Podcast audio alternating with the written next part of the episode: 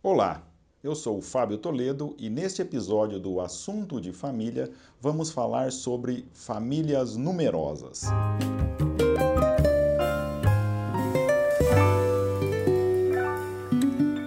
Sempre que nos dispomos a tratar do tema de famílias numerosas, talvez um primeiro desafio é definir o que é família numerosa. Quantos filhos a partir do qual poderia dizer que tenho uma família numerosa? Três? Quatro? Dois, enfim. Quando pode-se dizer que é uma família numerosa? Olha, eu penso que a análise desse tema precisa ser feita sob outro enfoque. Ser ou não ser uma família numerosa nem é o mais relevante nesse ponto. O que é mais importante nesse aspecto é saber se mãe e pai são generosos e não se propriamente tem uma família numerosa. Eu gosto muito da, do conceito que a Madre Teresa de Calcutá nos legou sobre paternidade responsável, que está muito relacionado com esse tema que temos tratando aqui. Dizia ela que paternidade responsável é ter filhos e educá-los. Porque se não tiver filhos, não há paternidade, não há maternidade se não educá-los, não há responsabilidade.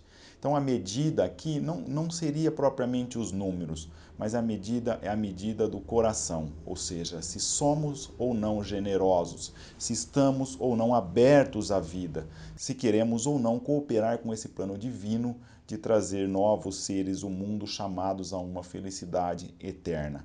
Esse é o ponto, é aqui que se toca. Então, não é o número propriamente que vai definir se uma família é numerosa ou não. E o importante não é ter uma família numerosa. O importante é ter um coração generoso. E essa, e para a generosidade, não há medida. Vamos tratar do tema que vocês nos trouxeram. Né? Uma das nossas ouvintes fez a seguinte pergunta: Qual é o top 3 conselhos que poderia dar aos pais que querem família grande? O primeiro já nos adiantamos, a generosidade, ou seja, não podemos estar centrado em nós mesmos. A medida ou um requisito para ter uma família grande, uma família com muitos filhos, é que tenhamos um coração generoso, que saibamos nos doar. Esse é o primeiro ponto. Né? Não, não é compatível com uma família numerosa o egoísmo, pensar em nós mesmos, só no nosso comodismo, o que não quer dizer que uma família com poucos filhos seja uma família com pais e mães não generosos. Eu conheço mais de um caso de famílias com filhos únicos que são pais extremamente generosos e nesse sentido pode-se dizer que é uma família numerosa, porque o ser ou não ser numerosa nessa linha da generosidade está em quão aberto é o nosso coração. E como dizia, famílias de um filho único, porque não puderam ter mais, porque foram crianças com algum problema que exigia muita atenção dos pais, muitos cuidados, de maneira que não faltou a generosidade, ainda que o número seja reduzido. Então, desses três conselhos, o primeiro é a generosidade. O segundo é a fé, mas uma fé, uma dimensão específica da fé, que é um sentido de confiar, de lançar-se, que eu prefiro chamar até esse aspecto da fé de abandono. Não abandono no sentido de abandonar, mas no sentido de nos sentirmos nas mãos de um pai que cuida de nós. Sabermos nos filhos de Deus. E por que esse segundo conselho, que eu diria de abandono, de fé, de saber-se nas mãos de Deus? Porque com um pouquinho de experiência de vida que nós temos e também com experiência com relação aos filhos, logo nós vamos notar que nós não temos controle das nossas vidas. Às vezes programamos sobre o aspecto econômico, às vezes fazemos conta, planejamos, é, ajustamos e depois as coisas não acontecem da maneira com que havíamos previsto, porque surgiram, porque surgiu esse assunto aqui, surgiu esse assunto ali e no fundo não aconteceu como havíamos previsto. Tanto que grande parte dos argumentos que se fazem contrário às famílias numerosas, ou mesmo ao ter ou não ter filhos, é um, são os cálculos lançados numa planilha de Excel para provar que os recursos econômicos não são suficientes. E aí isso seria um motivo mais do que razoável claro, esse razoável eu não concordo com ele, mas seria um motivo, vamos dizer assim, racional para não ter filhos, o fato de que as despesas daquele filho não caberia numa planilha de Excel. Na verdade, não é assim. Na verdade, não é assim porque a paternidade, a maternidade não é, como já dissemos, um chamado à irresponsabilidade. Devemos cuidar dos meios econômicos, mas se não faltar uma confiança, não tivermos aquele sentido de que Deus proverá daquilo que precisamos, o que, repito, não é um chamado à irresponsabilidade, não conseguiremos nos lançar. Esse segundo conselho é um saber lançar, um saber ousar. Aliás, todos os grandes empreendimentos da humanidade, todas as façanhas foram feitas por mulheres e homens que souberam ousar. No mundo empresarial, essa ousadia, que podemos chamá-la em muitas vezes de empreendedorismo ou, ou de outras palavras que seja, mas no fundo é esse confiar e lançar-se a um empreendimento, ainda que no início não tenhamos todos os meios para isso. Ora, então esse segundo conselho do que nos pedimos acerca de o que é necessário para ter uma família numerosa é essa ousadia fundamentada na fé, fundamentada nessa confiança de que se fizermos a nossa parte, por termos um coração generoso, não nos faltará os recursos necessários, não nos faltará o que for necessário para educar os filhos. E o terceiro conselho que eu diria é a paciência. Que me permita você fazer agora uma abordagem desse tema sob o enfoque de uma passagem do Evangelho. Eu sei que muitos dos nossos ouvintes são cristãos e outros não, mas não importa para o que vamos tratar neste momento. Ou seja, vou mencionar uma passagem do Evangelho que para nós cristãos tem um peso muito grande, mas eventualmente para quem não seja cristão e também esteja nos ouvindo, tem o peso também de um livro de, de uma sabedoria inegável. Eu estou me referindo à parábola do filho pródigo aquela que sabemos, muitos de nós já sabemos o que aconteceu, aquele filho que pegou a parte na sua herança, foi para um país distante, esbanjou todos os seus bens e um belo dia resolve voltar e a gente nota a postura do pai. Vamos nos centrar na postura do pai dessa parábola que estava aguardando aquele filho. Imagino que ele só ele, ele só pôde ver aquele filho ao longe se aproximando porque era um pai que se mantinha numa postura de expectativa.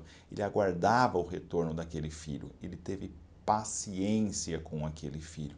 Muitos de nós nos desesperamos com os nossos filhos, quando já são um pouco maiores, adolescência, juventude, a fase adulta. Parece que todo o nosso empenho foi em vão, todo aquele nosso esforço por educar não foi recompensado, e aí que entra esse terceiro dos três top conselhos, que é o da paciência, ou seja, saber que os nossos filhos têm o seu tempo nunca está perdido, por piores que sejam as dificuldades que estejamos passando, confiar na educação que nós soubemos transmitir a eles, confiar nos conselhos oportunos que soubemos dar a eles, mas confiar, sobretudo, no exemplo de vida que soubemos transmitir aos nossos filhos. É claro que erramos, é que se olharmos para a nossa vida passada, veremos que haverá talvez mais erros do que acertos, mas nunca nos faltou a intenção de acertar. E por isso que entra em jogo essa virtude tão necessária na educação dos filhos, que é a virtude da paciência. Então, se me pedem os top três conselhos que poderiam, são esses: generosidade, fé e paciência. Esses três ingredientes não poderão faltar em quem deseja se lançar nesse empreendimento maravilhoso da maternidade e da paternidade. E outra pergunta que nos chegou, muito relacionada com família numerosa, se já pensou em não ter mais filhos? Em que número? Olha, eu gosto muito de lembrar, ao responder essa pergunta, uma, uma cena que passou na minha fase de namoro com a minha esposa. E aliás, eu até reproduzi essa mesma frase. Quem quiser assistir no meu canal do YouTube, tá lá as bodas, o discurso que eu falei que eu fiz nas nossas bodas de prata, em que eu relato com mais calma esse assunto. Mas eu reproduzo de novo para que vocês compartilhem dessa, dessa minha experiência de vida, se com isso posso ajudar um pouco. Eu lembro-me que estava numa, num banco de uma pequena cidade do interior, a nossa querida Tabapuã, que é uma pequena cidade do interior do estado de São Paulo, e num banco do jardim conversando descontraídamente, aquela conversa de, de dois jovens apaixonados com aquela mulher que, que aquela menina, com aquela, com aquela garota que hoje seria a minha esposa, que é a minha esposa, 27 anos, e de repente surgiu o assunto de filhos. Hum, que bom que falamos sobre isso naquele momento. E ela falou assim: Olha, eu queria ter muito, eu queria ter uns cinco e olhou para mim e ficou esperando um cara com cara de surpresa, o que, que ele vai pensar disso, né, desse número 5. E eu falei, olha, eu nunca pensei em nenhum número, mas eu também gostaria de ter muitos, porque eu detesto ficar sozinho. O que eu gostaria é que quando o mais novo tivesse saindo de casa, o, os netos já estivessem chegando.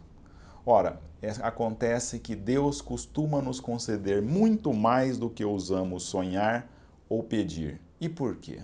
Em vez dos cinco, vieram onze.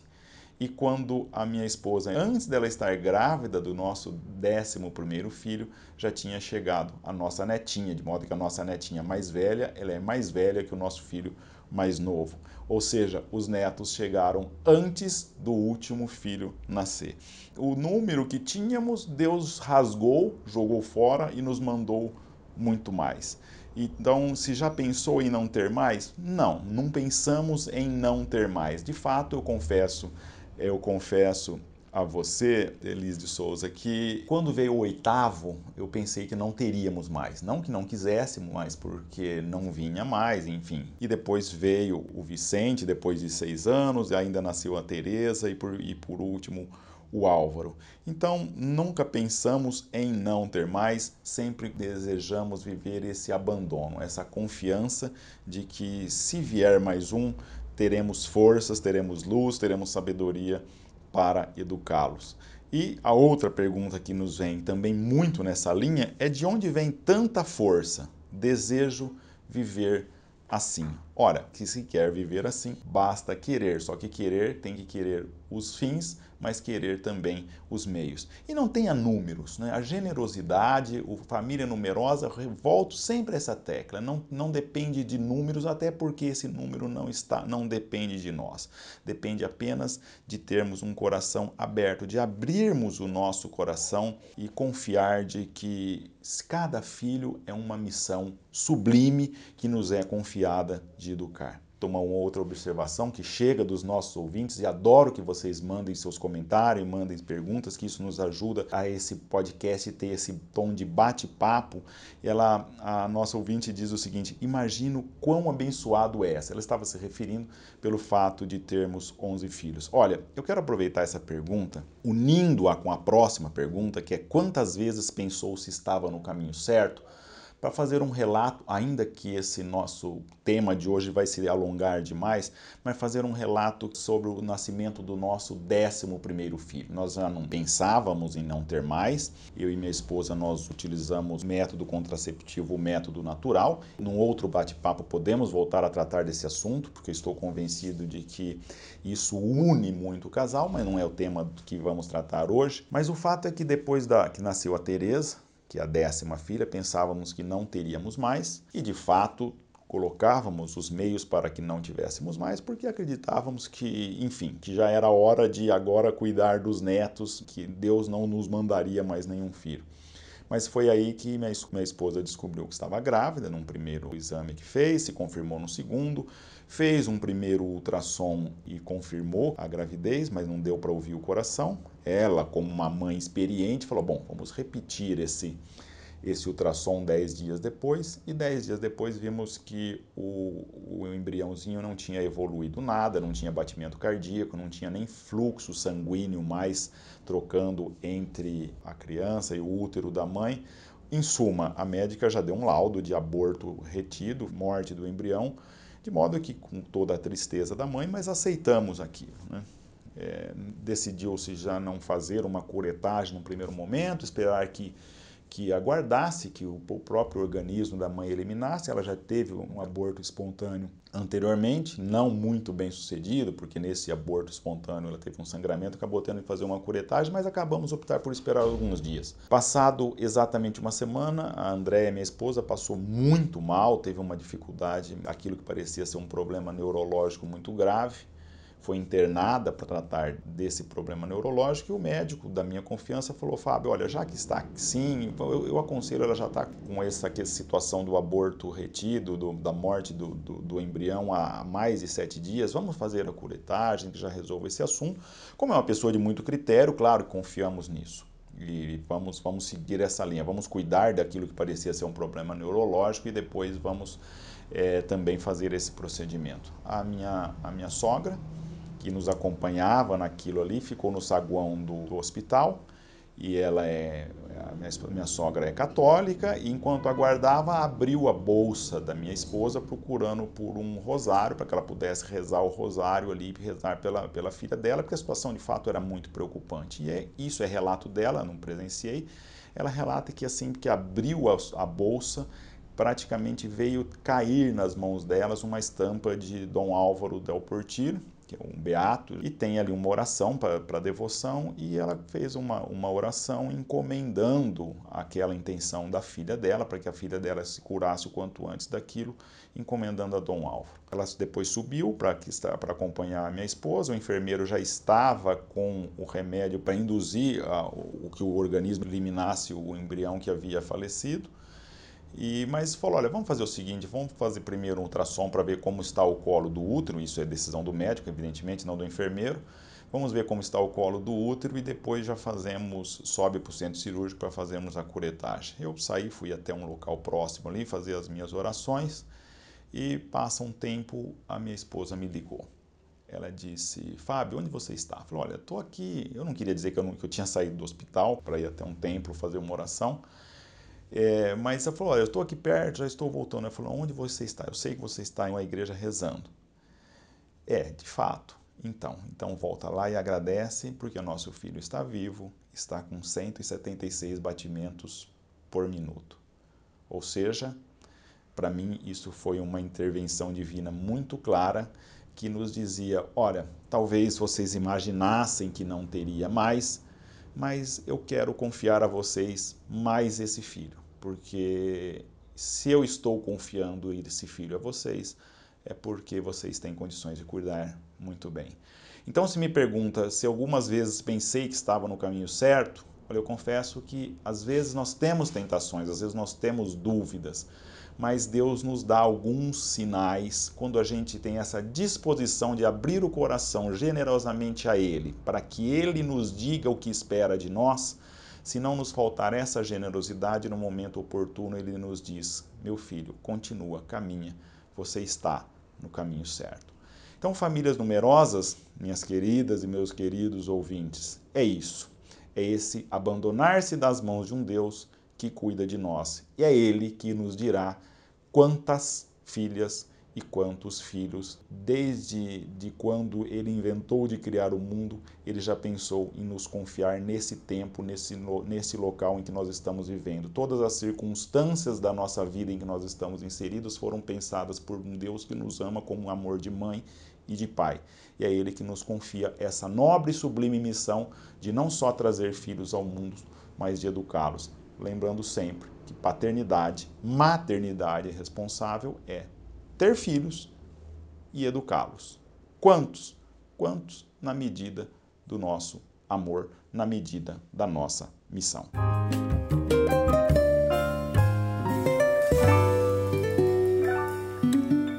Você ouviu o episódio número 3 do Assunto de Família. Até a próxima.